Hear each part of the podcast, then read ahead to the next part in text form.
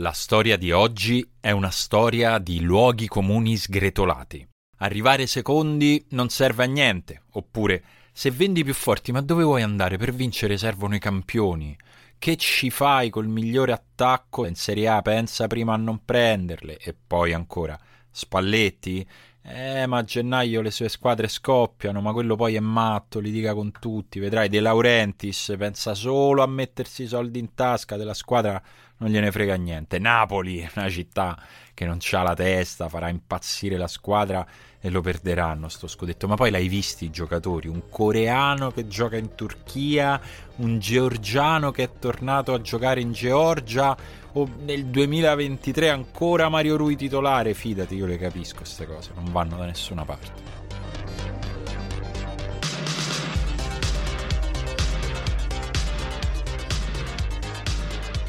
È venerdì 5 maggio, io sono Simone Conte e questo è Ultimi Fuochi, il daily podcast di Fenomeno. Il Napoli ha vinto lo scudetto, il terzo della sua storia, il primo dopo 33 anni, il primo di una squadra che non sia una tra Juve, Milan o Inter dopo 22 anni, che forse è il dato più simbolico e rappresentativo dell'importanza dello strappo che la squadra di Spalletti ha lasciato sulla tela dell'Albo d'Oro della Serie A perché in Italia banalmente vincono quasi sempre le stesse squadre, quindi questo è sicuramente il dato che a me eh, impressiona e tocca di più. Per capirci nel 2001 l'ultima volta che appunto non vinceva una squadra del nord quando con un biennio capitale, diciamo, Lazio e Roma vinsero lo scudetto in successione e l'ultimo appunto fu quello della Roma nel 2001 al cinema debuttavano con i rispettivi primi capitoli sia Il Signore degli Anelli che Harry Potter che Shrek o Fast and Furious. Oppure nella musica c'era un altro debutto di un ragazzo che faceva una specie di RB all'italiana che si chiamava Tiziano Ferro che chiedeva perdono o Valeria Rossi che ci martellava con le sue tre parole, o Raff che ci prometteva l'infinito e di tutte queste cose guardavamo i video su un canale che andava fortissimo che era MTV che tra l'altro proprio nel giugno del 2001 cambiava posto sul telecomando perché chiudeva Tele Monte Carlo e nasceva la 7. Ovviamente non c'era ancora stato il G8 di Genova, gli attentati dell'11 settembre e pagavamo ancora tutto con le lire, sostanzialmente la preistoria questo è quanto ci è voluto per riavere il primo scudetto a sud di Milano e Torino. E aggiungerei il primo sul quale già a marzo non c'erano più veri dubbi, ma solo curiosità e attesa, curiosità nel capire quanto avrebbe vinto il Napoli. E attesa per vedere quando avrebbe vinto e alla fine ha vinto tanto non tantissimo come a un certo punto si poteva immaginare quando si parlava di 100 punti finali come folle ma credibile o almeno appunto immaginabile obiettivo. E alla fine ha vinto comunque presto non un mese fa che era sempre diciamo la previsione hardcore ma dopo una piccola attesa che si era fatta essa stessa parte della narrazione di questa vittoria, perché la verità poi è che molto presto su questa squadra già non sapevamo più che cosa dire di originale, quindi quando ancora faceva freddo abbiamo iniziato a fare i calcoli sulla prima giornata utile per la festa, poi la squadra ha rallentato un po', la prima data utile è slittata un po' in avanti e alla fine il giorno che resterà nei libri di storia e nei diari dei bambini a scuola, sulle bandiere, sulle magliette, sui tatuaggi e su, credo, tutti o quasi tutti i muri di Napoli sarà il 4 maggio 2023, che pur avendo già visto tutto prima e pur essendo solo una ratifica ormai scontata, è stato comunque un giorno che ci ha regalato immagini forti.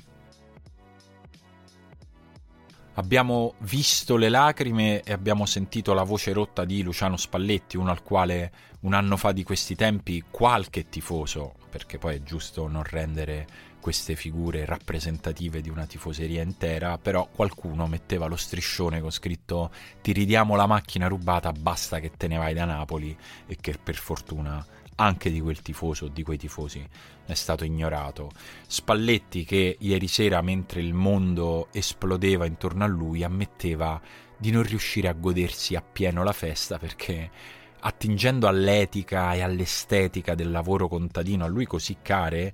chi lavora seriamente non ha il tempo per essere felice. E mh, mm, mentre lo dice sembra davvero così e sembra dirlo non per darsi arie, ma anche un po', un po' magari invidioso di chi riesce a mollare tutto e svuotare la testa, però poco dopo nella stessa intervista, era un'intervista a Dazon, poi le emozioni arrivano e sono quelle che diciamo neanche la razionalità può arginare, quelle che provengono dagli angoli più profondi del cuore e, quando alla fine di un elenco di dediche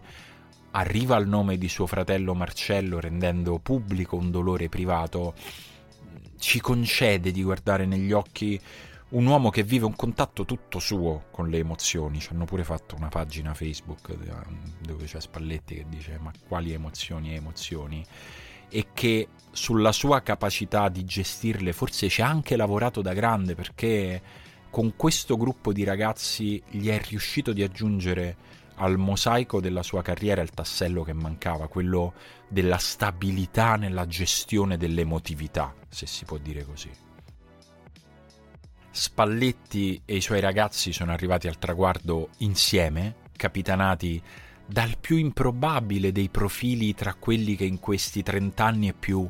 avremmo potuto immaginare come il profilo adatto ad essere il primo dopo Maradona. Si dava per scontato che il primo scudetto dopo Diego dovesse sollevarlo o un napoletano, oppure uno da fuori ma comunque un capopopolo, oppure uno super talentuoso, un fantasista, oppure uno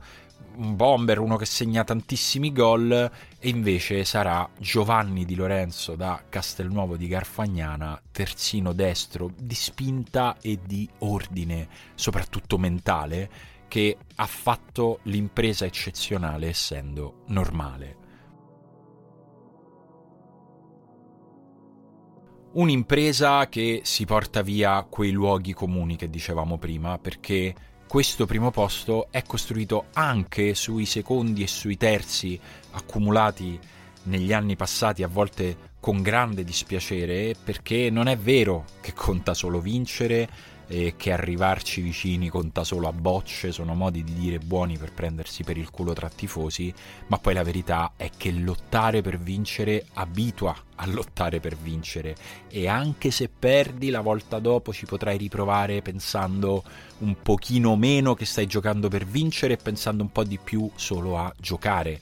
Eh, non è vero che per vincere non bisogna vendere i più forti, vendere nel calcio non sarà mai un problema se non per il cuore del tifoso che in quel momento giustamente soffre perché sente un pezzetto che se ne va, ma questo Napoli una volta per tutte ci ricorda che nel calcio non esistono insostituibili, il problema è sempre come compri dopo che vendi. Eh, questa storia di questo Napoli ci dice che il coraggio viene premiato, che i campioni è bello trovarseli fatti, ma è ancora più bello costruirseli che le idee nel calcio contano e che non c'è un modo solo per arrivare alla vittoria, ma che proprietari, direttori sportivi e allenatori devono ogni volta capire qual è il proprio modo in quel punto, in quel momento della propria storia e di quella del sistema calcistico che li circonda. Il Napoli quest'anno ha trovato un modo che ha sorpreso tutti.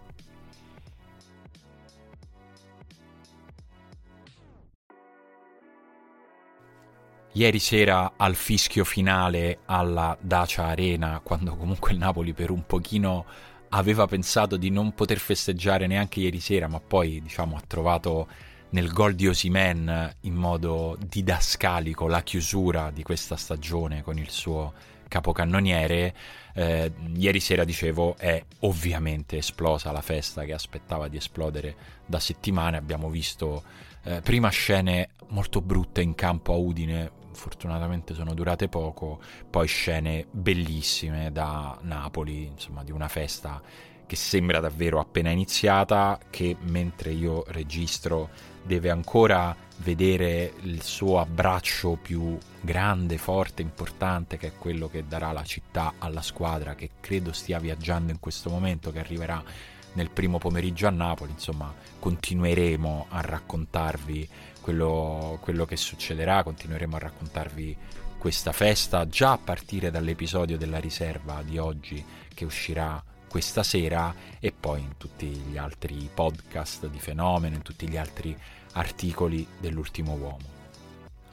Io per oggi mi fermo qui, Ultimi Fuochi però esce anche domani perché c'è un grande weekend di calcio da eh, iniziare a immaginare, ci sono tante partite, tantissimi intrecci validi per la zona Champions, di tutto questo vi parlerà domani Daniele Morrone, per oggi abbiamo finito. Ciao!